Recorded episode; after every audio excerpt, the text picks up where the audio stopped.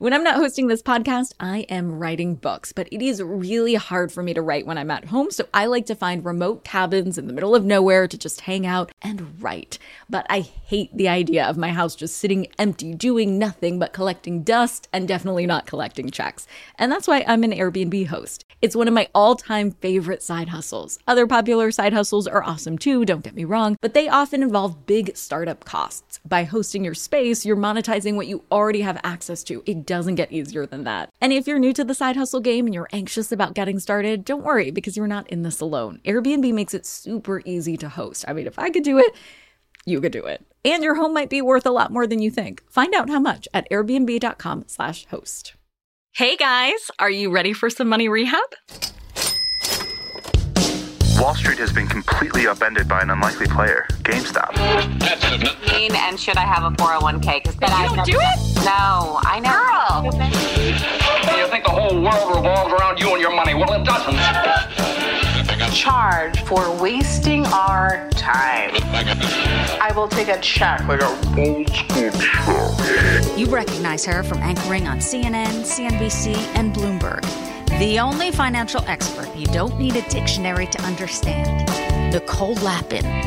As you know, here on Money Rehab, we feature changemakers, public figures making change in every sense of the word, and along the way have been in, or might still be in Money Rehab. Today, I'm talking to Ryan Serhant, hand model turned real estate mogul. On Money Rehab, we've talked a lot about best practices around renting versus buying and how to find a home you love at a price you can afford. I have my own opinions on these topics, as you know, but I was really interested to hear how someone who is so deep in the real estate world would think about these big questions. Of course, Ryan is an expert on selling houses and apartments, which means he is more pro buying than I am across the board. But if buying is right for you, Ryan has some great advice. Plus, I also want to ask Ryan about what the other side of things is like selling. What suggestions does he have for people who work in sales and want to step up their game? Let's find out. Ryan, welcome to Money Rehab. So we start the show with a fun game of Never Have I Ever. Have you played Never Have I Ever? My God. Sure, yes. Okay, so unfortunately, we don't have actual cocktails for this or any alcohol, but this is the money version of Never Have I Ever. So if you've done something, say I have, and if you haven't, just say I haven't. Cool? Yeah. All right, Never Have I Ever split the bill on a first date. I, I have not. I don't think I've ever done that. Never have I ever played the lottery. I have. Never have I ever attended business school. Have not. Are you bummed about that? Nope. No way. Me neither. Never have I ever lost a credit card. Knock on all the wood, but I have not lost a credit card. Good. Never have I ever taken a mental health day. I should in the future, but I have not taken a mental health day. Never have I ever disputed a charge on a credit card. I have. Never have I ever bought a used car. Never. Oh, wait. Actually, you know what? We were going to be in our first fight. Yeah, that's not true. My current car right now is a, a G Wagon Brabus, and I was not um, expecting to buy that one when I went.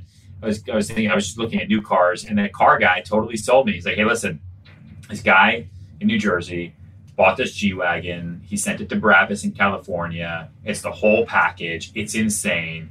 You drive this thing and it sounds like a freaking dinosaur in like a good, crazy way. It's all souped up. He brought it home and his wife made him get rid of it. It has like seven miles on it and now he just needs to sell it.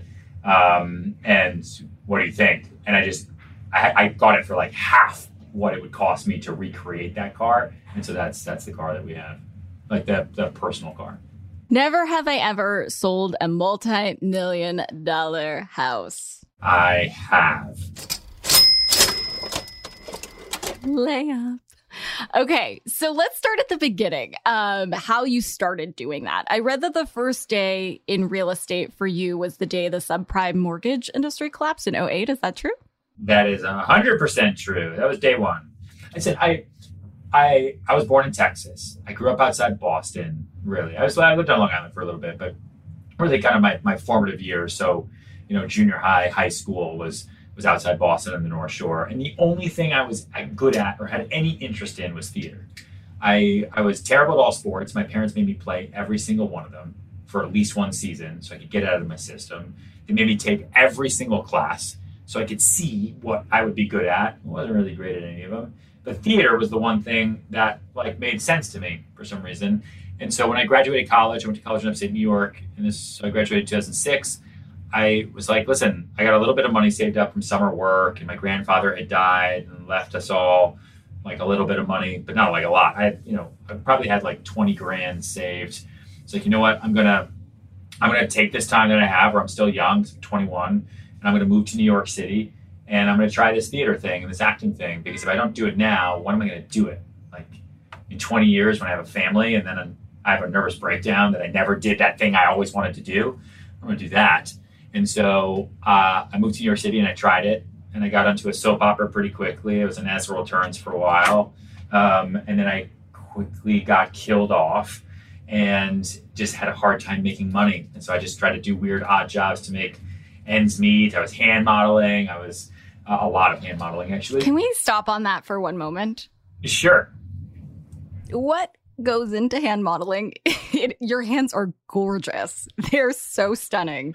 I, I just need a moment to catch my breath. So I had a from the soap, right? I got out of the soap, and so I had to get all these headshots done. And I had a headshot where I was like this, like holding my chin, you know, holding my face, Uh-huh. like classic model face. Uh, and then I got an agent after that because I was like, ah, this is my big break. I'm the I'm Tom Cruise. You better watch out, kind of thing. Um, and that never happened.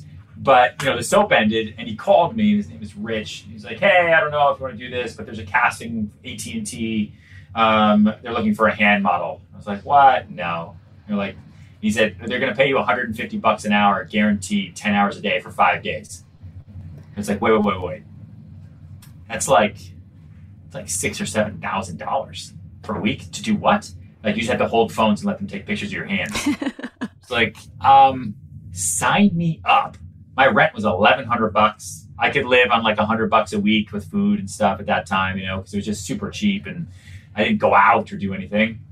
And I went to this hand modeling audition in, you know, in Midtown, just thinking I was going to show up and show my hands, and I had no idea there was a there's like this underground hand modeling uh, like like union of people who that's what they do. They sleep with gloves on. They walk around with their hands elevated so that the blood drains out of their hands, so they never have veins. They have freckles and little things surgically removed so their hands can look like a man's or a woman's. Um, and it's a big business for a handful of people. There's hand models that get flown around the world just for that hand to hold like the new iPhone or to hold something. And so I don't have any marks on my hands and not a whole lot of veins. And um, I played piano a lot when I was a little kid. And so my fingers are pretty long, not like freaky long, but I have big hands and my fingers are long. And so I went in there and people were all like sitting around like this with their hands up. I was like, what the fuck? Where am I? And they called me in and they asked me, they're like, could you please show us your book? Like a model, like you'd have a book um, of all your different jobs before. And I was like, I don't have a book of hand jobs. I'm sorry. Um, so they took, they had me hold a phone and they did me move my arm in a bunch of different ways. And it was like uncomfortable and all that. And they were like, thank you. And I left. And then my agent calls me the next day and he's like, Ryan, you're not going to believe this. Uh, Guido, who is the, uh, the Italian photographer, right? Uh, Guido said, Your hands are the most fantastic he's ever seen. And he must have your hands in this campaign. And that campaign went on for a year and a half and paid all of my bills. Even when I started real estate, my first year in real estate, I made $9,000, but it meant nothing to me because I was booking hand job after hand job after hand job. Like I was holding phones for AT&T and then like Samsung and then, uh, sorry, no, AT&T, it was like Cingular at the time before they were uh, combined. Um, uh, and it was like Sprint. Nespresso hired me to hold all the Nespresso capsules because I could put my fingers really far apart while trying to bend the metatarsal of the middle finger just a little bit. I had like a hand masseuse. Um, I wore Lubriderm gloves so I would never get calluses or hangnails. Like it was like for me, it paid significant real money. They would fly me around the country. I know this is not what your podcast is about, but you asked. Oh, there are people who want to know. But I couldn't just, you know, do hand modeling my whole life. I had to do something with my brain. And I had basically then at the end of 2008 kind of just run out of money. Uh, and hand modeling wasn't like super consistent, you know, like it would be every couple months there'd be a big job and that would pay for things for a while. And a friend of mine said, "Listen, you can you can do all your your handy your handiness um, on your own So time, many puns, all the puns. but you can uh, uh, you should get your real estate license. It's just like theater. Memorize information about buildings and streets and people. It's an improv. You're just gonna meet people, get to know them real fast. You show them places that they would see by themselves anyway, and then just ask them which one they want, and then they just take one. And this was the summer of 08 before the world fell apart. And then I got my real estate license September 15th, 2008, the day Lehman Brothers filed for bankruptcy. And I only know that because that was my first day no suit, no nothing. Went into the office that my friend told me to come to, and everyone was around the conference table watching CNBC. And I was like, I had no idea. I, like, I didn't watch Squawk Box. You know, I had no money. I was, I was a hand model. I was, you know, a soap opera. I didn't have a financial portfolio. I, I, uh, like barely had a checking account, so it didn't mean anything to me other than real estate was real hard, and that's the market that I had to learn in. Yeah, it's like you decided you wanted to be a football player and wanted to practice at the Super Bowl. Hold on to your wallets, boys and girls. Money Rehab will be right back. Do you ever get FOMO, fear of missing out? Well, do you ever get FOMO tupita, fear of missing out on the perfect hire? If so, I have the antidote. It's LinkedIn Jobs. LinkedIn Jobs helps you hire professionals you can't find anywhere else, even those who aren't actively searching for a new job but might be open to the perfect role. In any given month, over 70% of LinkedIn users don't visit other leading job sites, and that adds up to a serious squad of awesome candidates. LinkedIn has over a billion professionals on the platform, and these candidates are super qualified. So much so that 86% of small businesses get a qualified candidate within just 24 hours. I work with LinkedIn jobs for all of my dream team needs, so they're hooking up money rehabbers at linkedin.com slash MNN. Go there and you can post your job for free. That's linkedin.com slash MNN as in Money News Network to post your job for free. Terms and conditions apply. Money rehabbers, you have money hidden in your house. Yeah, just hiding there in plain sight. Okay, so I don't mean you have gold bars hidden somewhere in walls, treasure map style, but you do have a money making opportunity that you're just leaving on the table if you're not hosting on Airbnb. It's one of my all time favorite side hustles. By hosting your space, you are monetizing what you already own. It doesn't get easier than that. For me, hosting on Airbnb has always been a no brainer. When I first signed up, I remember thinking to myself, Self, you pay a lot of money for your house. It is time that house returned the favor. And to get real with you for a sec, I felt so much guilt before treating myself on vacation because traveling can be so expensive. But since hosting on Airbnb, I feel zero stress for treating myself to a much needed vacation because having Airbnb guests stay at my house when I'm traveling helps offset the cost of my travel. So it's such a win win. I mean, if I could do it, you could do it. And your home might be worth more than you think. Find out how much at airbnb.com/slash host. Now for some more money rehab. Since then, you built this massive company with what is it, more than $4 billion in sales and a whole TV franchise around your then savvy improv, theater, everything you learned about real estate. How many streams of income do you have now? Um, I guess we have real estate sales and real estate brokerage and all thing kind of real estate, you know, physical real estate and the movement of that. We have online education, which is a significant business where we teach people to sell all over the world um, and help them build their sales careers, help them build personal brands, all that. Um, we have an in-house uh, film production studio that creates content, all real estate, so real estate content for developers, agents, real estate story content, social. Actually, one of our first national television commercials started airing yesterday, which is pretty cool for them. Um, I then have television, um, which I guess is a separate income stream. Um, I then have, let's say, like all the miscellaneous media. So, like the I like iHeart podcasts, you know, the the different deals with Facebook, all the licensing deals, all like the random media deals and stuff. Um, and then I would say then there are investments, right? I have investments that that have you know passive income and real estate investments. I think that's about it. Yeah, seven ish. Like, average millionaire has about seven streams of income. That makes sense. It sounds like the foundation of a lot of them are selling, though. And you had mentioned that you have hired non real estate people as salespeople because they were so good at it. Uh, if folks are listening and they want to sell, whether it's real estate or something else, what do you think is the thing they must know? I mean, there's a lot of things, but I would say if I break it down real simply, um, first you you have to know your product and you have to know your people. Like if you know your product really, really well, but you don't know your people, then who are you going to sell to? And if you just know people, and you're good with people, but then you don't know your product, then no one's going to trust you to spend money with you. So the first thing you have to do is you have to really learn the product. So as an example, you know, one of my first sale deals uh, was a woman coming over from China to buy an investment property in New York City for her daughter who was not born yet as an investment. Um, she wanted to spend, and I quote, a couple million. Um, and I had no idea what I was doing. Never done that before, ever. I was only doing little rentals at the time. But I figured, you know what? All the agents that I see who do deals like that, the only difference between them and me is they just have been doing it a lot longer. And so they just are able to talk way more confidently. They just know a lot more. Um, this woman's coming from China. She doesn't know that I've barely been doing this.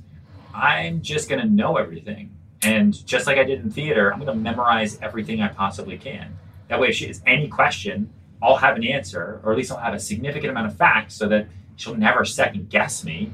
And that way, I'll never say, um, or never say, I don't know. And it'll make me feel more comfortable with her because I'll know so much. I'll be so confident. And I did that deal uh, for $2.1 million and it paid my rent for the for two years at the time because my rent was 1100 bucks a month, like I said. Um, and that really, really showed me like, okay, I know how to do this, whether I'm selling something cheap or something expensive. I got to know my product and I got to find and then know my people. So it's a mixture of learning your stuff, right? Running around, um, understanding what it is you're selling, what you want to sell, on top of then going out and trying to find leads, finding people, prospecting. And some of my first people, aside from her, China randomly, you know, our initial office in 2008 and 9 was on 49th and Madison. Okay. So we were above a burger heaven. Um, and I would always smell like fries. And so I didn't know anybody. I'm not from here. Like I didn't go to school in New York City. Um, and I, I, didn't get into real estate to make it my career. I got into real estate really to pay my bills so I could keep doing like acting and theater and all that. But then I just got kind of addicted to it. But I would find two types of clients, or three guys. One is just on the internet, cold leads. The other was uh, if you walked out of Saks Fifth Avenue on 49th or 50th, um, and between Fifth and Madison with more than two shopping bags, I would profile the shit out of you. And that meant that you could afford a new apartment. And so you should at least have my card. And if you were in the Starbucks of 49th and uh, Madison ever, and you were a woman and you were pregnant, that meant that you probably needed more space. Um, and those were some of my first new clients. You know, if I did that a hundred times, say like six or seven of them actually worked and turned into clients that I otherwise never would have had. It turned into long-term clients that were just in that moment saying, you know what, we've been totally procrastinating, but yeah, I'm with my husband in a one bedroom and we've got to figure this out, but we've just been so busy at work. You know, it's been, it was like a lot of that.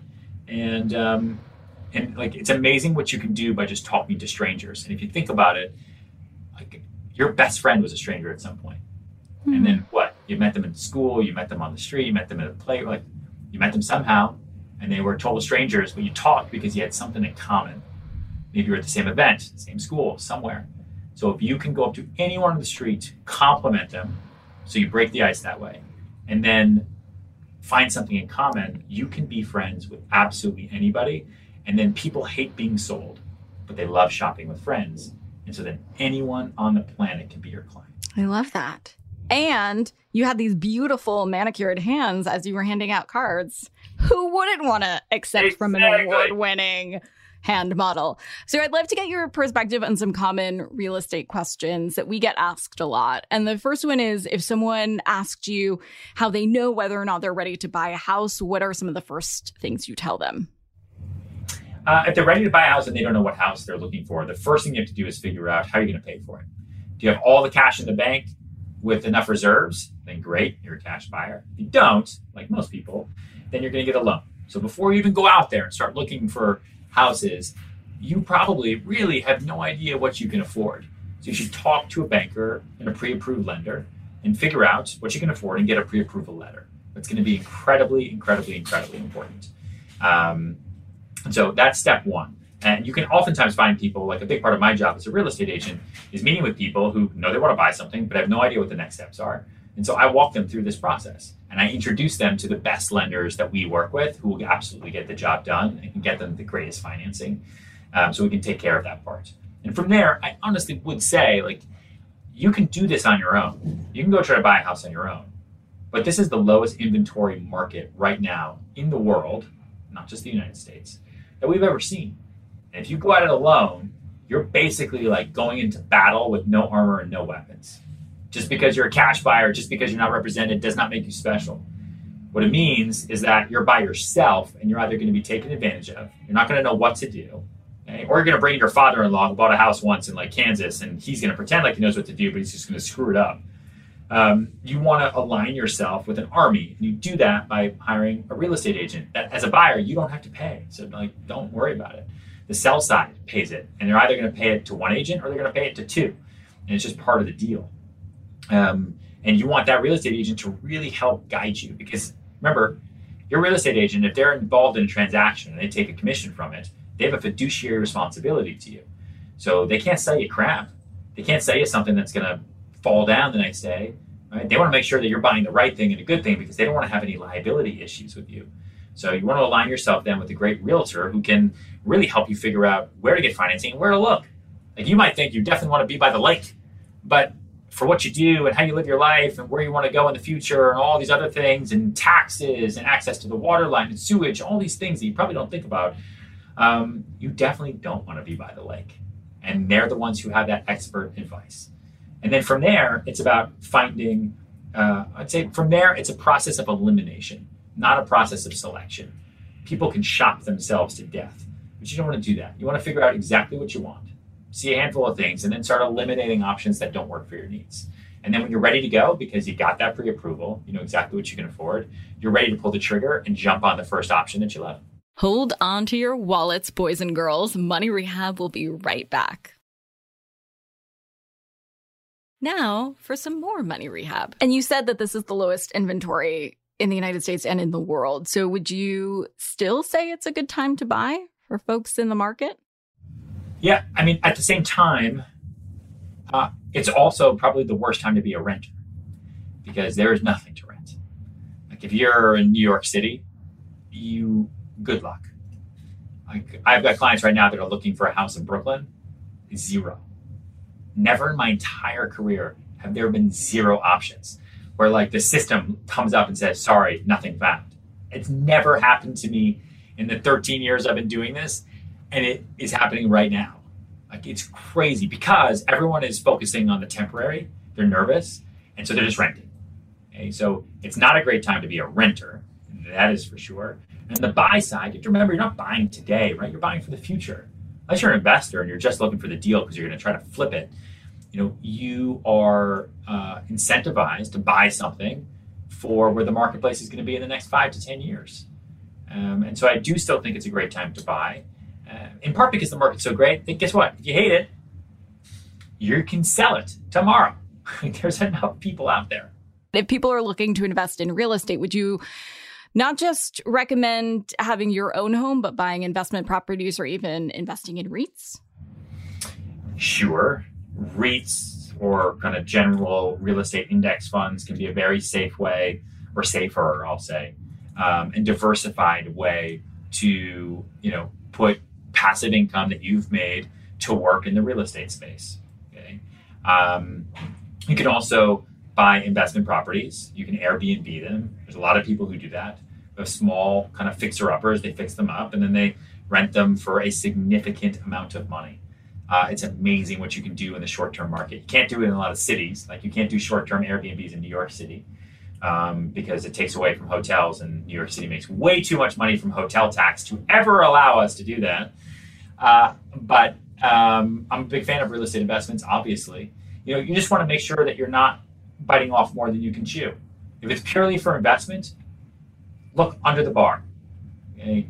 Like it doesn't need to be the greatest property ever. It needs to be something that's got value add, maybe in an area that is gentrifying or changing, where oh, there's a huge grocery store coming up just a couple minutes away. Eventually, this area will be worth more because areas around grocery stores end up being very expensive because people want easy access to food. You know, things like that are what you should think about. Um, but I'm also a big, you know, multifamily in the South, multifamily in the Midwest. You know, they can pay some really great caps. And then you can also look at, you know, AAA net leases, commercial properties. There's a lot of different options out there. Um, and I think the real estate market will be pretty good for for a while now. I think we've had a tough real estate market for 12 years. So it's about time people like buying and selling real estate again. What do you think about looking at foreclosed homes? Would you advise against that because you don't see a lot of those bigger issues? No, I'm all for foreclosed homes and short sales. If you can find good deals anywhere, those are great, great opportunities.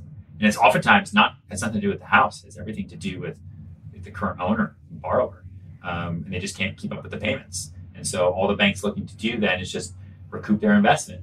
So you're going to buy it. You're basically just you know buying the note with no premium attached, unless it's a really hot market, and then you go to those auctions and then they just blow up through the roof. What's the piece of advice you would give your former self for finances? Um, scared money don't make money. Tell me more. Meaning, like, it's nice to have savings and to look at that bank account every day and to pull up Mint and see, you know, what you got going, and it's fine. But if it's not working for you, then it's dead money. And guess what? It's working for someone else. Like, if you have $100,000 in the bank, it's not sitting in some like vault waiting for you. I always It's just- imagine it like that. It's not like that, right? No, It's it's a not. number in the computer. It doesn't exist anywhere. You're only FDIC insured up to 100 grand. Okay. And that money that you've given in that's sitting there is being used by someone else. The bank.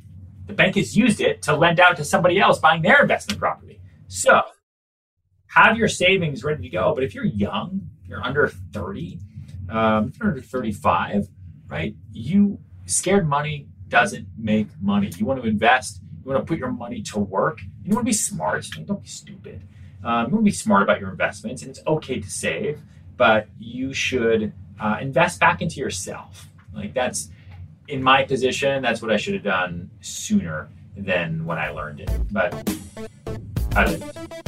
For today's tip, you can take straight to the bank. If you're thinking about an investment property, make sure you're looking at a neighborhood where there are concrete signs that the value and desirability of the area is going up. In our interview, Ryan mentions how neighborhoods with new grocery stores typically signal that property prices will increase in the near future. Same goes with neighborhoods that have announced new schools or public transportation stops. With investment properties, just like stock investments, you want to make sure that there's growth so you get that sweet ROI.